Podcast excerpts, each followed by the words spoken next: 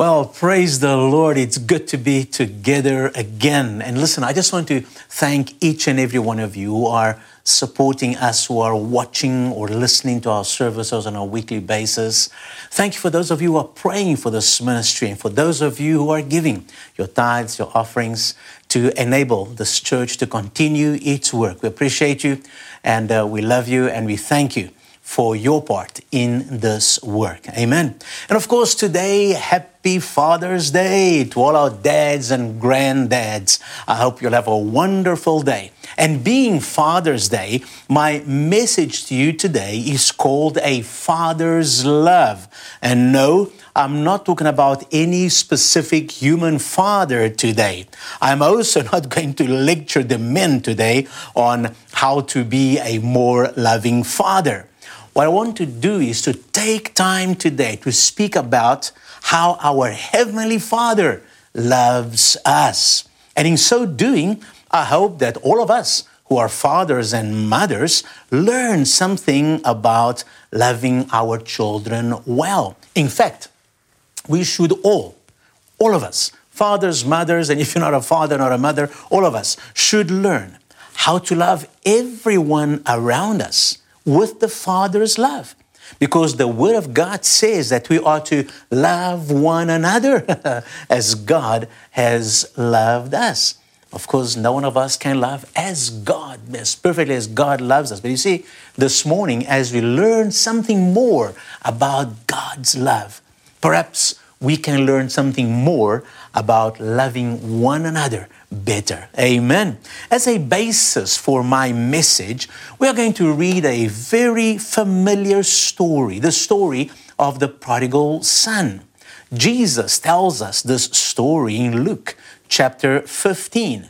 We will read the whole story, and, and this is a story with many theological and practical ramifications. But for the purpose of this message, I will just focus on the prodigal son, the younger brother, today. So let me give you, you know, the setting for this passage of Scripture. In this instance, Jesus was speaking, and he was surrounded by Jews. In this, you know, often he had Jews and Gentiles, but at this time, he had only Jews around him. But all these Jews are not of the same social standing. The Bible says that tax collectors and sinners came close to him to hear him. Tax collectors were Jewish men who worked for the Romans by collecting taxes from their fellow countrymen and passing it on to the Romans. They would often extort more than required from their fellow countrymen and pocket the difference. So these men were very wealthy men, but not very well liked by the people, by the community.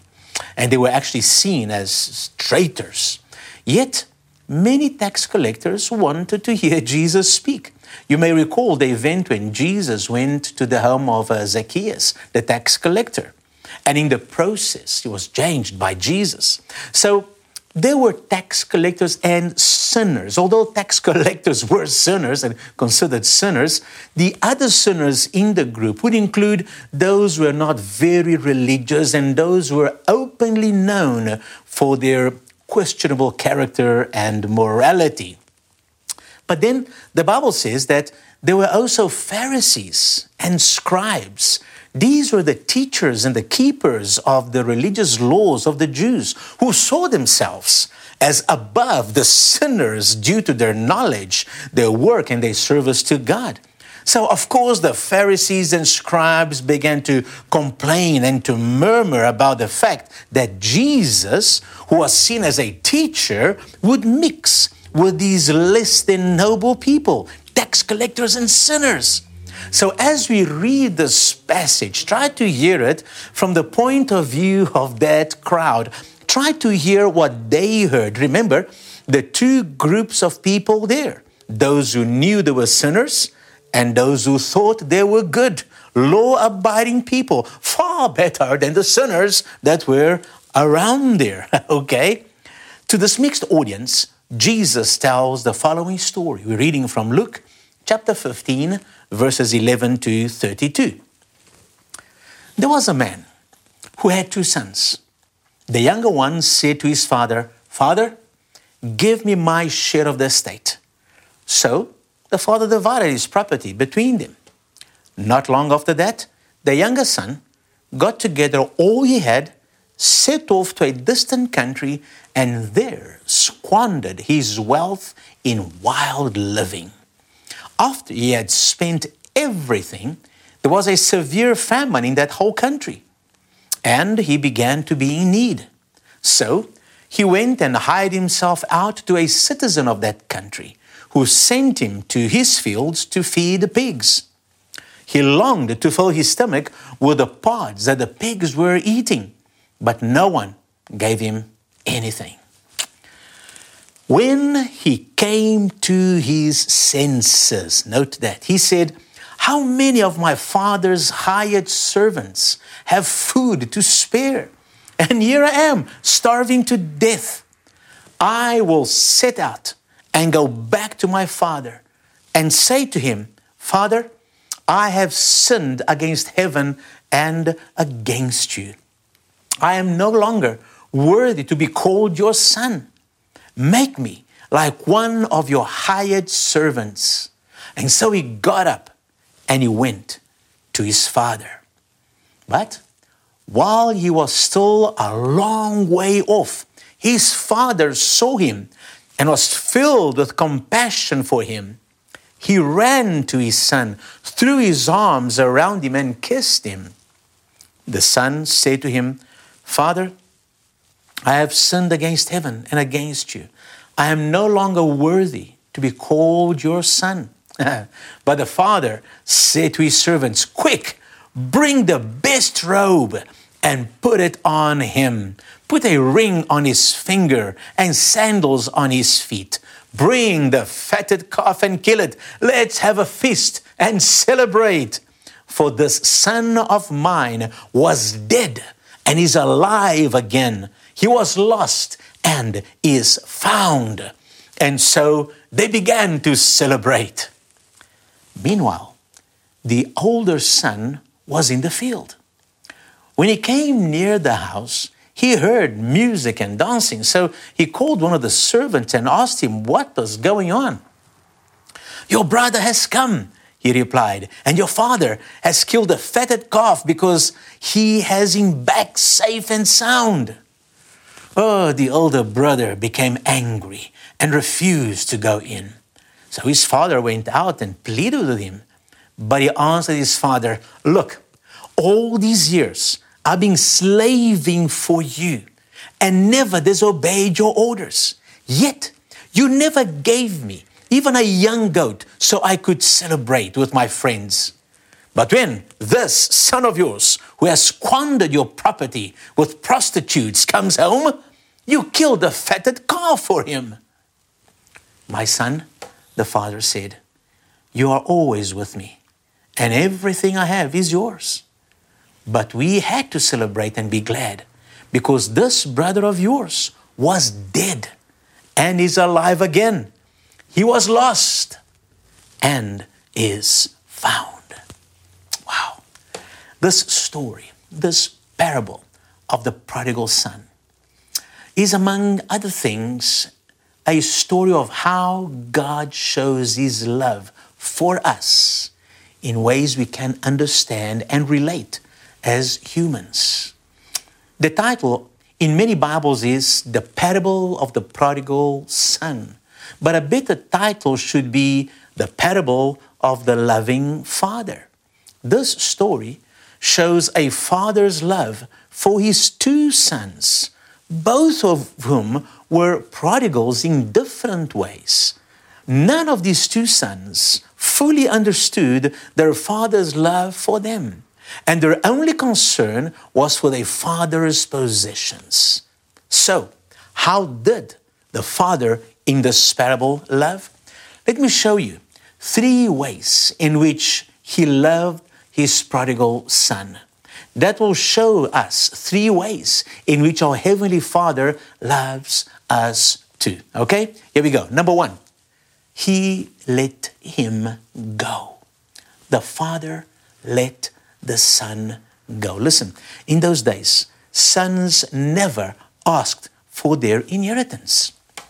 The father determined if and when he would divide his possessions with his children.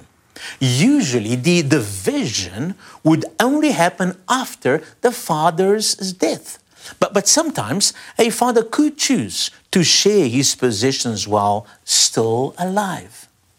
But never would a son request or demand his inheritance. This would be a great insult and disrespect to a father. This would be equivalent to say that they wish the father was dead. Yet, in the story, this is exactly what this son does, the younger son. Again, it was tradition that the eldest, the firstborn, would get double the amount of the inheritance. So in this case, the youngest brother would be requesting a third of the father's possessions. Now, the surprising thing in the story is that the father agrees, and he gives it to him, and then he lets him go. The father let him go. How is this an act of love? You see, this young man does not wait for his father to divide his wealth, but rather demands his portion. And the dad gives it to him, even though it is against his better judgment and against wise counsel. The father gives it to him with no strings attached and no manipulation from the father's part. When the son was old enough, listen, when the son was old enough to make his decision, even though it was a foolish decision, his father let him make it. The father loved him enough to let him go. You see, God our Father is like this. When we make up our minds to do something, even if it is foolish, He lets us go. He lets us do it. We are free to disobey Him if we want to. We can reject religion. We can abandon church. We can ignore wise counsel and, and what the Word of God says. Whatever the Bible teaches us, we are free to ignore all that. We can ignore the promptings of the Holy Spirit, that still small voice, and go on our own way. We can be stubborn and full of pride, and God will not stop us. You see, some think that, some think that God should stop us when we do foolish things. God th- should throw a lightning bolt in our path, you know, speak from heaven, or do something spectacular to get our attention, to get us back to the right path. But God is not like that. You see, love does not manipulate you. Love leaves the door open. Love does not put us in a safe, you know, quote unquote, safe prison. God loves you and me. God loves humanity enough to allow us to be free. Love is vulnerable. God loves man enough to risk being rejected by Him, so that those who are faithful to Him, to God, do so by their choice, by their own free will, and not because they were coerced or forced to do so. God risks rejection in order to get true love and faithfulness in return. God does not confuse control with compassion. We tend to do that sometimes. Due to our compassion, due to our love for those who are dear to us, we may step over a line and, and try to control them, to manipulate them, to act or behave in the way we think they ought to behave. It takes a great amount of self-control to hold back when you see someone you love making a mistake and going the wrong way. God is not confused. He does not confuse control with compassion. And when a child wants to go, God lets him or her go. God loves mankind enough to let them choose the way they want to live and to live the way they choose. But you see, like the father in this story, God's love does not end with a goodbye. Uh-uh. That is because there is another way in which a father loves. And this is what the father in this story did. Number two, he waited for his return. Yes, the father let him go. But from the moment that son walked away, the father began to await for his return. Amen. The father didn't bang the door after him in anger. He didn't tell him never to come back again. He did not go and change all the locks so the son could never get back in the house again. Nor did the father go into depression and beat himself up, wondering what did he do wrong for the son to do that as a father. Mm-mm. None of that. This father simply went into what? Waiting mode. Day after day, he waited. We do not know how long he waited, but man, it was a long time. The son traveled to a far land. Then he wasted all his inheritance. Then a famine hit the land, and the only work he could get was feeding pigs. Did you get that? A Jewish boy feeding pigs. I think the only reason he got this job during a famine was because he was a Jew. And the farmer knew he would, this boy would not eat his pigs, okay, no matter how hungry he got. In fact, he could not even eat the food that he gave the pigs. Wow. All the time, back home, the father is waiting. And when the son comes to his senses and returns home, the Bible says that while he was still far off, the father saw him.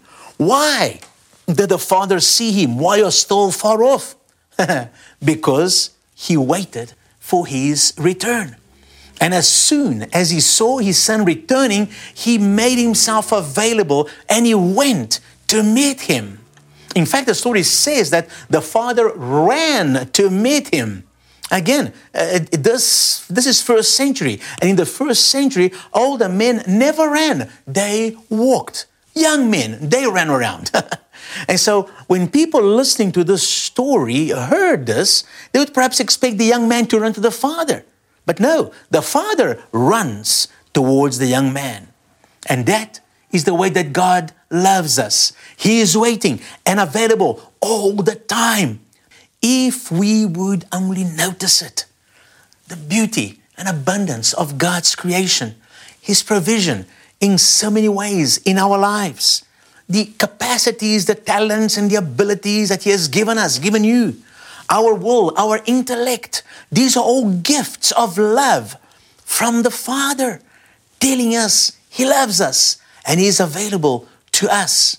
And then He assures us of His desire to have us with Him for eternity. He provided the way for us to be with Him for eternity.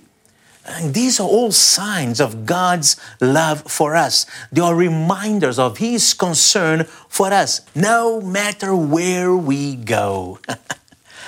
This father, the father in this parable, had great faith. At one point, while talking to his older son, the father said that the younger son was dead, but came back to life again. This was an assessment of the young man's condition. He was gone. He was unfaithful. He was destitute. He was dead to his family, dead to his people, dead to his God, all by his own choice. But this father had great faith. The father waited for his son's return. Such is the foolishness of a father's love who loves his children. He waits and he waits and he waits. And such should be the love of human fathers who love their children, that even when their children have gone astray, they hope against hope that they will receive them back from the dead like the father in this story. They wait for the return of their children. Listen, if you as a father or a mother identify with this father today, if you have a child who has gone astray, who is disappointing you, perhaps who has left home, and is doing things contrary to wise counsel and better judgment, may I encourage you today, don't give up. Wait for their return. Be expectant. Be available. Be praying and trusting that the Holy Spirit would convict and convince them. And when the day comes that they repent, change their minds, and return home with a humble and submissive heart, run, run to them and be present. Amen. This is how God's love works for us. While we sin, while we ignore Him, while we harm ourselves and maybe even mock Him, all He does is show us His love. He waits for us. And perhaps you're watching or listening today and you identify yourself with the prodigal son. You are the one who turned your back on God for whatever reason. And you are feeling the tug of the Holy Spirit to come back. Maybe you are wondering, will God receive me back after all I did? And through this story, Jesus is telling you, yes, God will. He yearns for you to return home. He's waiting for you. And before I close today, I will give you an opportunity to pray and return to the Father. So back to our story. The Father let him go, and then the Father waited for his return. And when the Son did return, the Father showed perhaps his greatest show of love. Here it is, number three. He restored him. His father restored him as a son.